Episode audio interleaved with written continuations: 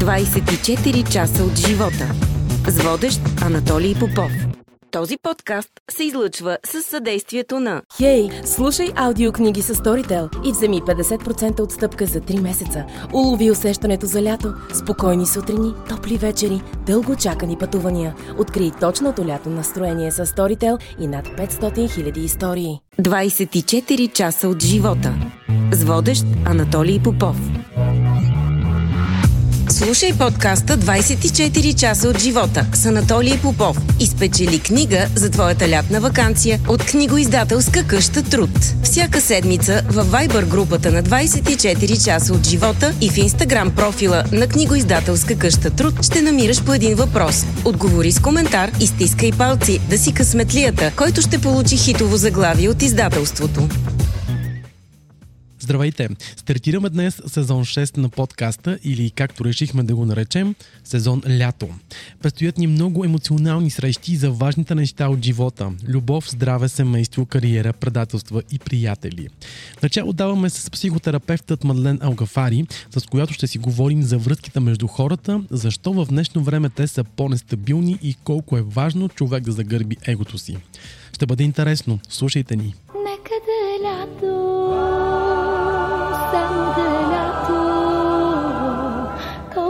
зелено, като горски мъж, да строи тревата, силна некосена, искам да е лято,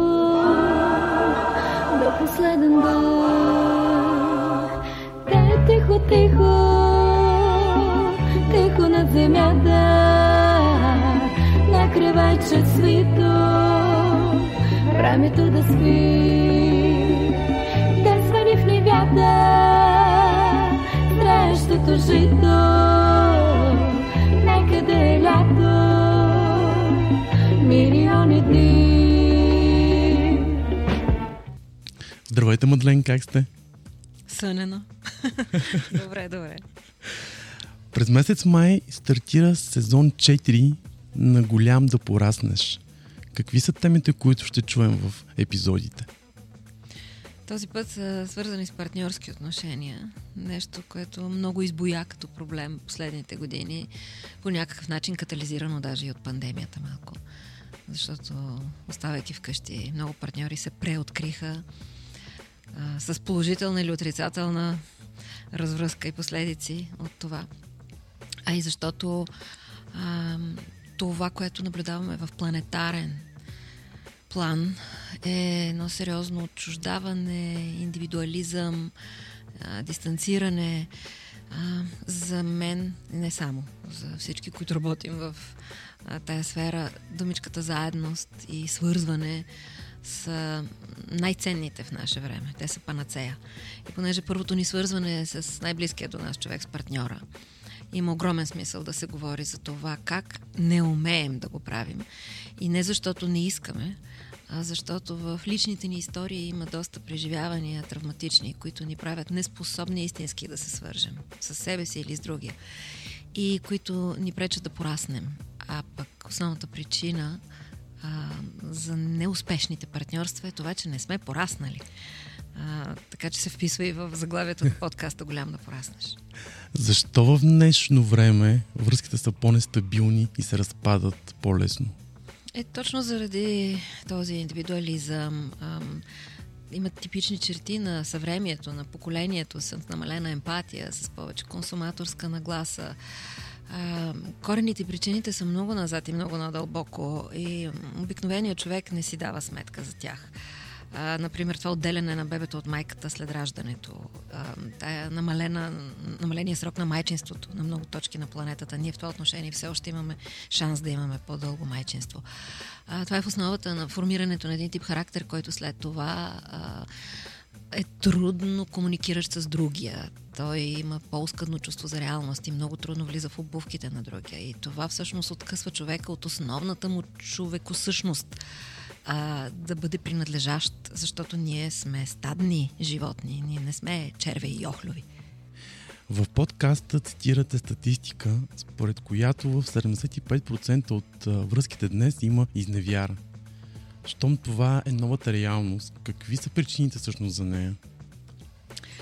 Ами, то е част и от този огромен избор, който имаме последна нова диагноза, синдрома ФОМО, което е преведено от английски, нали, страха да ни изтърва нещо, съкръщението. А, в същото това време най-лесният начин, а, като че ли без полагане на особени усилия, да се гради връзката, да се лекува връзката, ако тя има нужда, е да се намери клапан някакъв вентил за, за напрежението, което всъщност е също е доста детски начин на опит за справяне с проблемна ситуация. Не е зрял. Зрелия би бил я да сложим на маста нещата, да видим какво е, какво не е, кое е плюс, кое е минус, защото връзката се отглежда, както се отглежда дете. Тя е първото дете на двама души. И всъщност има и такива антропологични статистики, че човешката природа дълбоко в себе си не е непременно моногамна. Но смисъла в това да градим отношения с един партньор е, е огромен, защото това води и до нашето израстване, духовно израстване вече. А според вас, ревността лекува ли се? Зависи за каква степен на ревност говорим. Много пъти хората даже бъркат ревността с любов. Аха, ревнуваме, значи ме обича. А, разбира се, че има и патологична форма на ревност, която вече си е и психиатрична, дали симптоматика, има нужда от третиране. А, но в основата и нерядко, да речем така, в повечето случаи седи една по-занижена самооценка, едно съмняване в собствените качества и оттам страха, че всяка друга, всеки друг би могъл да бъде конкурент или дори да ме надсака с нещо, да ме превъзхожда, което разбира се е така винаги. Всеки човек с нещо ме превъзхожда и аз него с друго. Под всеки друг съм по отношение на нещо, над по отношение на друго нещо. И това е нормално. А кой изневерява най-често? Жените или мъжете?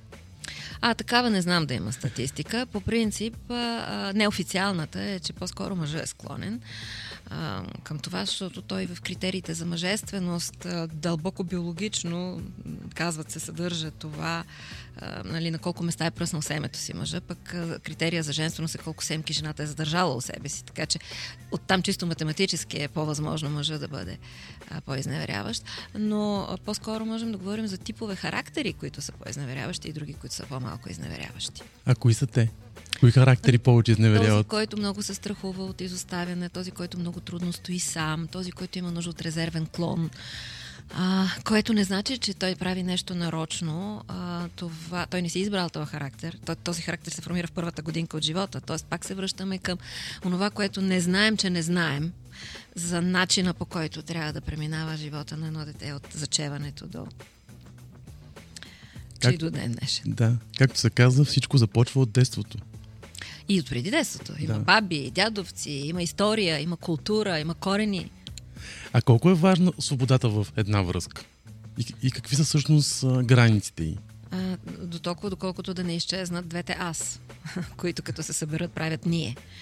Защото ако човек изтрие себе си, всъщност след това е много по-естествено да стане и враждебен към партньора и да не преживява връзката като а, поле за радост, защото а, ние все пак първо живеем собствения си живот, отглеждаме себе си, грижим се за себе си, обичаме себе си. А, и тогава, когато това аз е пълноценно интегра... и постигнало интегритет, нали му казваме ние, т.е. цялостно е, а, тогава и се събере с едно, дай Боже, също такова аз, тогава вече имаме една зряла връзка да си поговорим и за връзките, които са токсични. Как да познаем, че сме в такъв тип връзка всъщност? Толкова много сега има нарциси, емпати, текстове в, в интернет също. Има, да, има в книгата и за връзкофобията има глава, и за токсичните отношения. А, първото, което трябва да кажем е, че когато един човек ам, слага себе си на първо място, когато титул не се е появило в неговото световъзприемане, когато а, неговия аз даже не е доструктуриран. А, той пак има ето такива подобни ранни преживявания, много ранни, вътреотробни, първата годинка от живота. А, и не бива да сочим с пръст като престъпник този човек, защото той има за какво да работи със себе си. Той има нужда, като всеки един човек, да работи терапевтично със себе си. Всеки, защото всички имаме какво да доизлекуваме. Ние не знаем, че имаме дори невротични симптоми, травматични симптоми. И мрубуваме дори. А, и там има дефицит на любов. А, токсична е връзка, в която има ст- чувство за собственост, когато има женомраство, мъжемраство, когато има наказателни стратегии, когато има манипулация, когато има а, дори м- смукане на енергия в версия единия е жертва, пък другия е насилник. А, токсична може да бъде, когато си разменили местата. Токсична може да бъде, когато един е родител на другия го осиновил.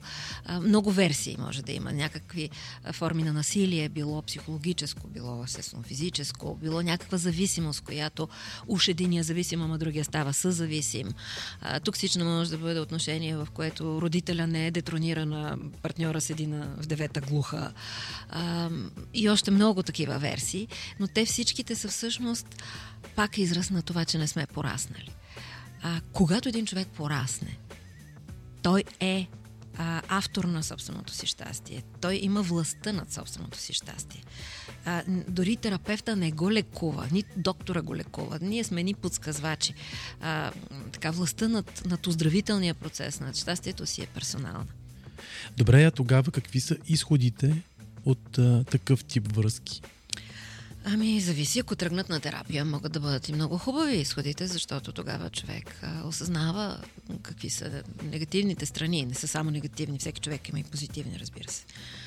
А, но ако не тръгне на терапия, може цял живот да си стои с а, така капаците и а, не, субективното чувство за реалност, което не е а, тъждествено на, на обективната истина, но този човек си е убеден в своята истина.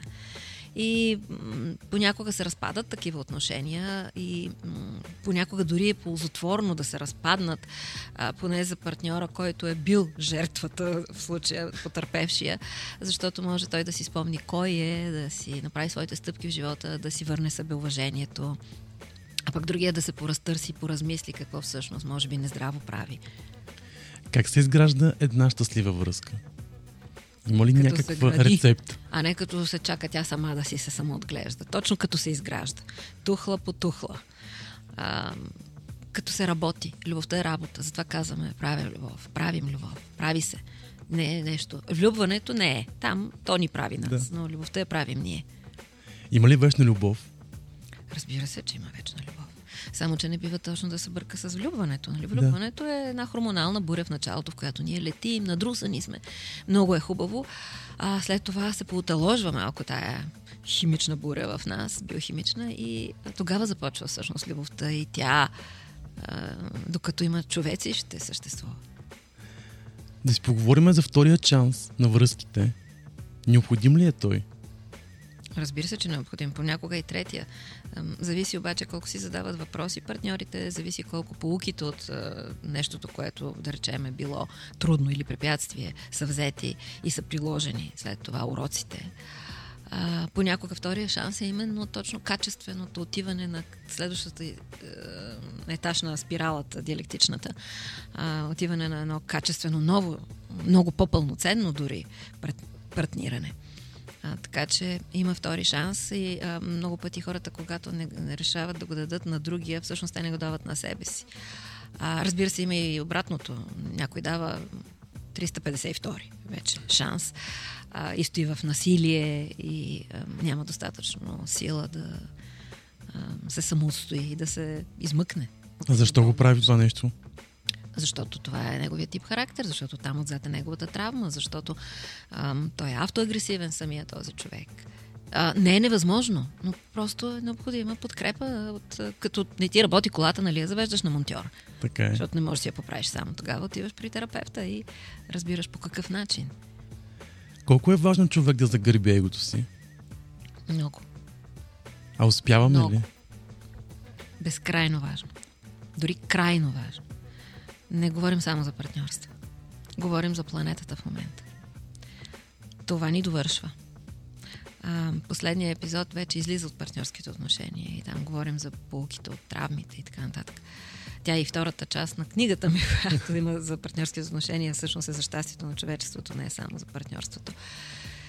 А, ми, ко, искаш ли статисти, статистика да кажа колко е? Може да. Значи за последните 50 години са изчезнали 63% от а, видовете и 75% от насекомите. А, шесто изчезване на видове. Преди 65 милиона било последното. Астероид го е предизвикал тогава. В в момента астероида сме ние. И затова нещо трябва да се крещи. Толкова сме неосъзнати. Най-глупавото същество на планетата е човек. Той в момента се самоубива. Ние се самоубиваме. Обаче не си даваме сметка. А, отричането на един проблем е форма на защита. И обикновено тази защита се появява тогава, когато имаме травми. Тоест, човечеството в момента, човека се казва homo travmaticus normalis. Бяхме невротикус нормалис, вече сме травматикус нормалис. А, нас ни интересува повече а, кой отбор е спечелил а, лигата или там нещо си, отколкото а, какво се случва с климата или какво изобщо се случва с а, природата и с човека като вид. Така че егото е нещо, което трябва да се създаде. Ние трябва да имаме идея за аз, да се формира, да се себе дефинираме, откроим и след това да започнем да го разтопяваме. И именно това е порастването. Имаме предегова фаза, после имаме а, самодефиниране, което е егото. То не казвам, че трябва да бъде анатемосано. Но озряването и порастването се състои в това да не му даваме то да командва, а да душата да почне да командва. Унази част от нас, която вътрешната, невидимата част, която знае, че ние сме свързани и че ако ти направи нещо лошо, аз го правя и на себе си. А ще успеем ли? Ами знаеш ли колко много се увеличава броя на хората, които ето слушат такива а, подкасти или пък четат такъв тип книга а, и ходят на такива семинари. А, а виждам какъв огромен интерес пък към нали, психотелесната терапия. А, Апропо, не знам дали това мога да го направя като реклама, но ще има световен конгрес по психотелесна терапия в България през септември. А, това е уникално събитие и невероятен шанс, защото ще има а, от цял свят а, хора, светила, корифеи в областта на психотелесното здраве, защото няма две здравета. Нали, душата и тялото са в едно. Холистичното, интегративното и за медицина се говори вече интегративна, макар и бавно. А, над 60 уркшопа и изключително много лекции в Софийския университет през септември на Европейската асоциация по психотелесна терапия. Така че събуждат се хората. А, който иска да се регистрира, може да намери на моята фейсбук страници и сайта на Конгреса. Научи ли се българинът да ходи на терапия? все повече ходи на терапия, защото все повече уважава себе си, защото все повече пораства голям и разбира, че това е най-висшата форма на себезачитане. Да искам да раста и да се развивам, защото то това е целта на терапията.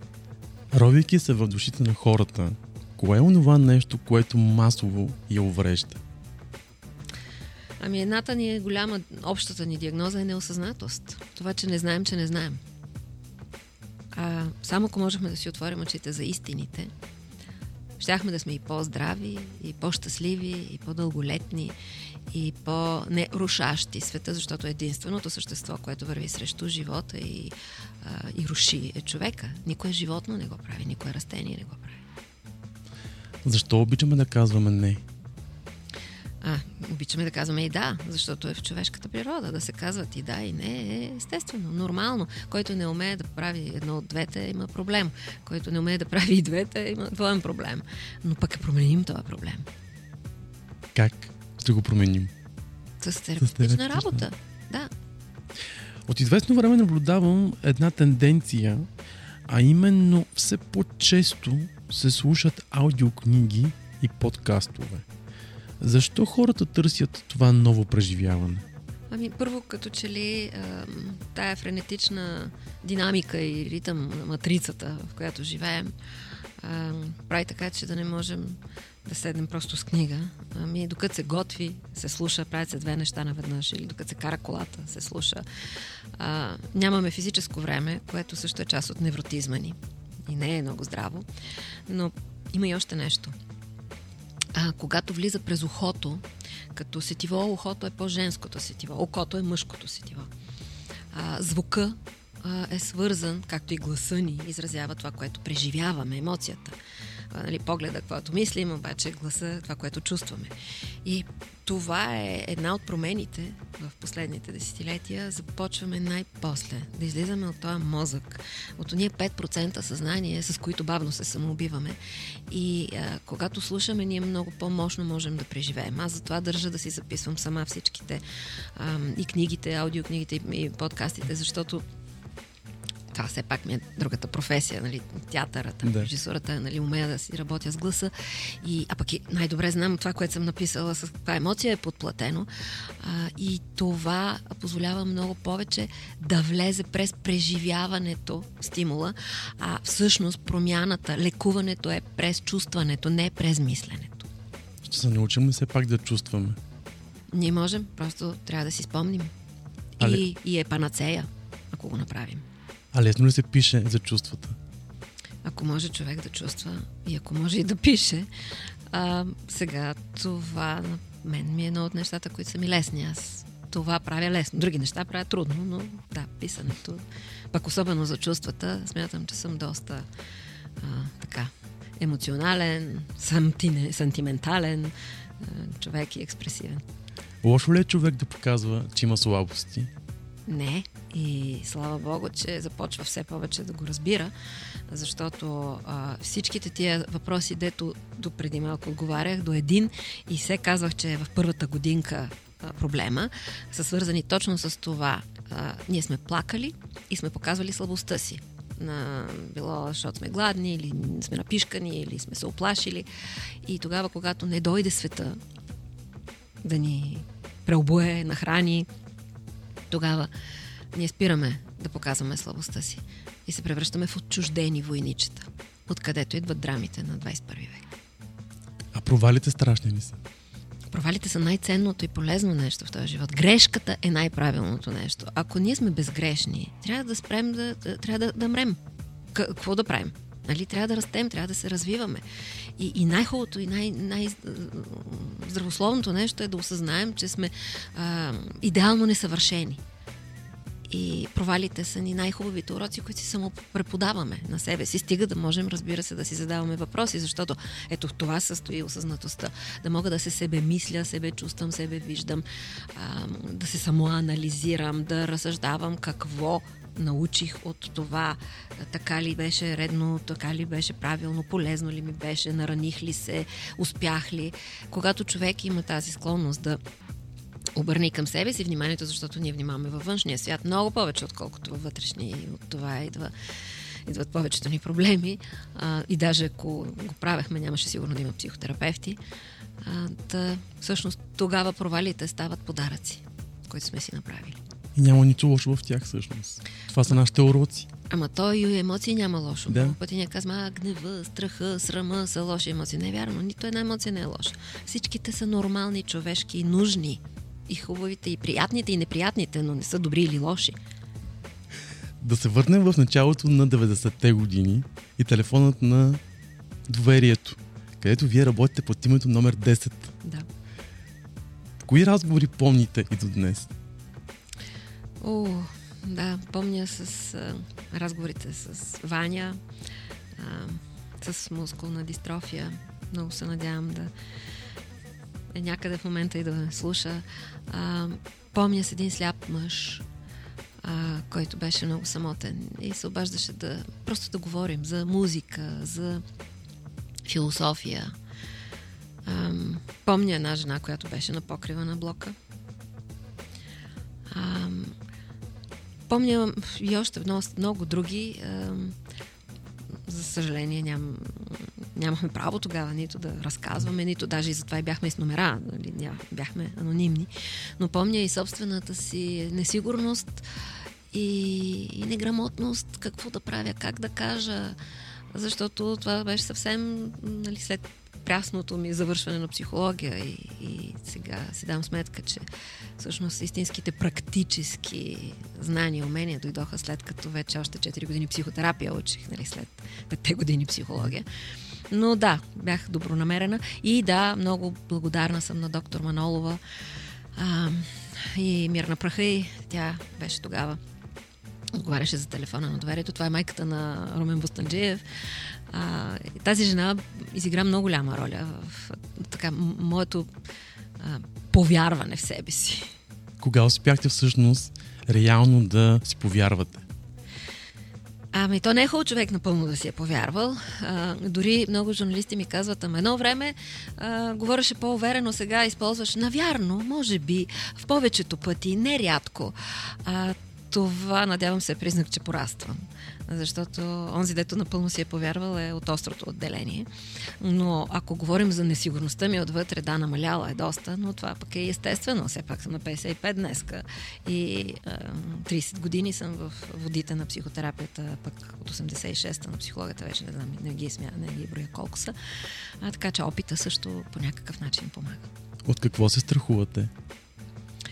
От неосъзнатостта на човеците, които убиват планетата и човешкия вид. А, звуча патетично, така умишлено звуча и в подкаста, така и в книгите си, но много ми се иска да будя а, разбира се, не съм единствена, но така приемам си го за моя мисия. А, да, страхувам се, че вървим в много лоша посока. При това аз съм и, и, и, и на, така и на хората е известна с това, че съм голям оптимист и дори утопист, но не, не мога да не го изкрещя това.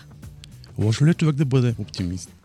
Е, не е лошо, разбира се. Важното е да не фърчи в небесата съвсем без чувство за реалност и двата крака да са на земята, пък нека главата да е в облаците. Ако можехте да върнете времето назад, какво бихте променила? Мгм. Да, ефекта на пеперудата. Много неща бих променила. Бих направила така, че баба ми да не умре, е, когато е родила мама. А, макар, че в същото време нямаше пък да познавам другата си баба, която след това се появи в живота ми и цитира ми всичките ми книги. Всъщност не знам. А, така съм емоционално искам да променя тези неща, които а, са били свързани с а, тъга, обаче си дам сметка колко тая тъга ме е облагородила и колко ми е стихове родила и май нищо няма да промена, но днес, днес бих искала да, да, да се променя, защото в миналото не можем, а в сегашното съзнанието на човеците. За какво сте най-често тъжна? Е, за страдане на няколко. Милозлива съм. Става ми много милно, жално, болно. Понякога се озаптисвам, дори защото се мятам да спасявам и без да ми е поискана помощ. Пък вече знам, че това не винаги е добре. а, но да, тъжно ми е за глупостта на днешния човек. Много ми е тъжно. Защото претендира да е най-интелигентното същество на планетата. Рационално да, но емоционално и духовно най-неинтелигентно. Е, това растение тук е емоционално по-интелигентно и от двама ни. Със сигурност. Ми никога няма да тръгне да върви срещу а, светлината към тъмницата. Да. Нали, само човека го може. Кои мечти не успяхте да сбъднете? Ами, театъра си ми беше голяма страст. А, а, макар, че днеска си карам, варам, пак си намирам сцена, пък и театротерапия преподавам. Пеенето, а, някой следващ живот ще си допея. Не, че не пея и сега, но в по-скрита версия. А, китарата седи и прашлясва. а, но тези всичките са възможни за дослучване и даже сега така си казвам. След конгреса, малко като след новата ера, защото има огромно количество работа по организацията, ам, си дължа на себе си едни такива по-мъдленски мигове. С китарата и с пеенето, например. А театърът? Ако сега трябваше да започнете, А, то аз имам вече зад гърба, но с удоволствие, с огромно удоволствие и страст. То си е казано, който е помирисал праха зад колисите си е наркотик. какво ви се играе? Всичко ми се играе. Мога да бъда и много драматична. Убивали са ме на сцената. Версията на Галина Четвъртак от Утрените тук са тихи на Борис Василиев. И, и помня много плака, плачещи майки, баби в залата. А, мисля, че и комична мога да бъда. Макар, че ако питаме сина ми, ще каже, мамо, престани, разваляш всички вицове. Но мисля, че ми се получава понякога. А, ми, всичко и борче мога да играя. Просто а, в, в днешната си версия, а, когато съм минала все пак лична терапия, което значи, че в мене има и силна, и слаба, и умна, и глупава, и добра, и лоша, защото то, това е оздравителното. Бих могла да бъда и във всичките тези свои версии, защото те ще бъдат автентични. Като споменахте за пеенето и китарата, коя песен сте вие? А. Аде. У, ми не знам. Много, значи Битълс подред. Почваме. Мога да съм всичките песни там. а, Лили Иванова, Йорданка Христова. Аз все пак съм си от това поколение и съм малко ретро човек. А, у, на Маргарита Хранова тази песен за а, която, душата, която не стои в клетка. Аз съм пти, а, птица, която не може да стои в клетка. Ето тази песен е много мойска. А, както и оставаме, която също тя бе. От, а, така, ако почна да мисля, ще, без име, да. ще извадя, да, от оркестър без име. Направо цял албум станахте. Е, то, мога тук много да изрещам. Кои са думите, които най-добре ви описват? Ами, прякора, който ми бяха дали студентите. Мултикукър. А коя сте вие всъщност? Ненаситно а, момиче, което иска да живее 10 живота в един. Много добър финал за нашия разговор, на който ще ви помоля да напишете нещо в книгата на подкаста. С удоволствие. Човек има точно толкова сили, колкото смята, че заслужава да е щастлив. Много благодаря, за мен беше удоволствие да бъдете мой гост. Благодаря и аз. Този подкаст се излучи с съдействието на Хей, слушай аудиокниги с Storytel и вземи 50% отстъпка за 3 месеца. Улови усещането за лято, спокойни сутрини, топли вечери, дълго чакани пътувания. Открий точното лято настроение с Storytel и над 500 000 истории. Слушай подкаста 24 часа от живота с Анатолий Попов и спечели книга за твоята лятна вакансия от книгоиздателска къща Труд. Всяка седмица във Viber групата на 24 часа от живота и в Instagram профила на книгоиздателска къща Труд ще намираш по един въпрос. Отговори с коментар и стискай палци да си късметлията, който ще получи хитово заглавие от издателството. Слушахте 24 часа от живота. Още епизоди може да откриете на 24часа.bg и във всичките ни подкаст платформи.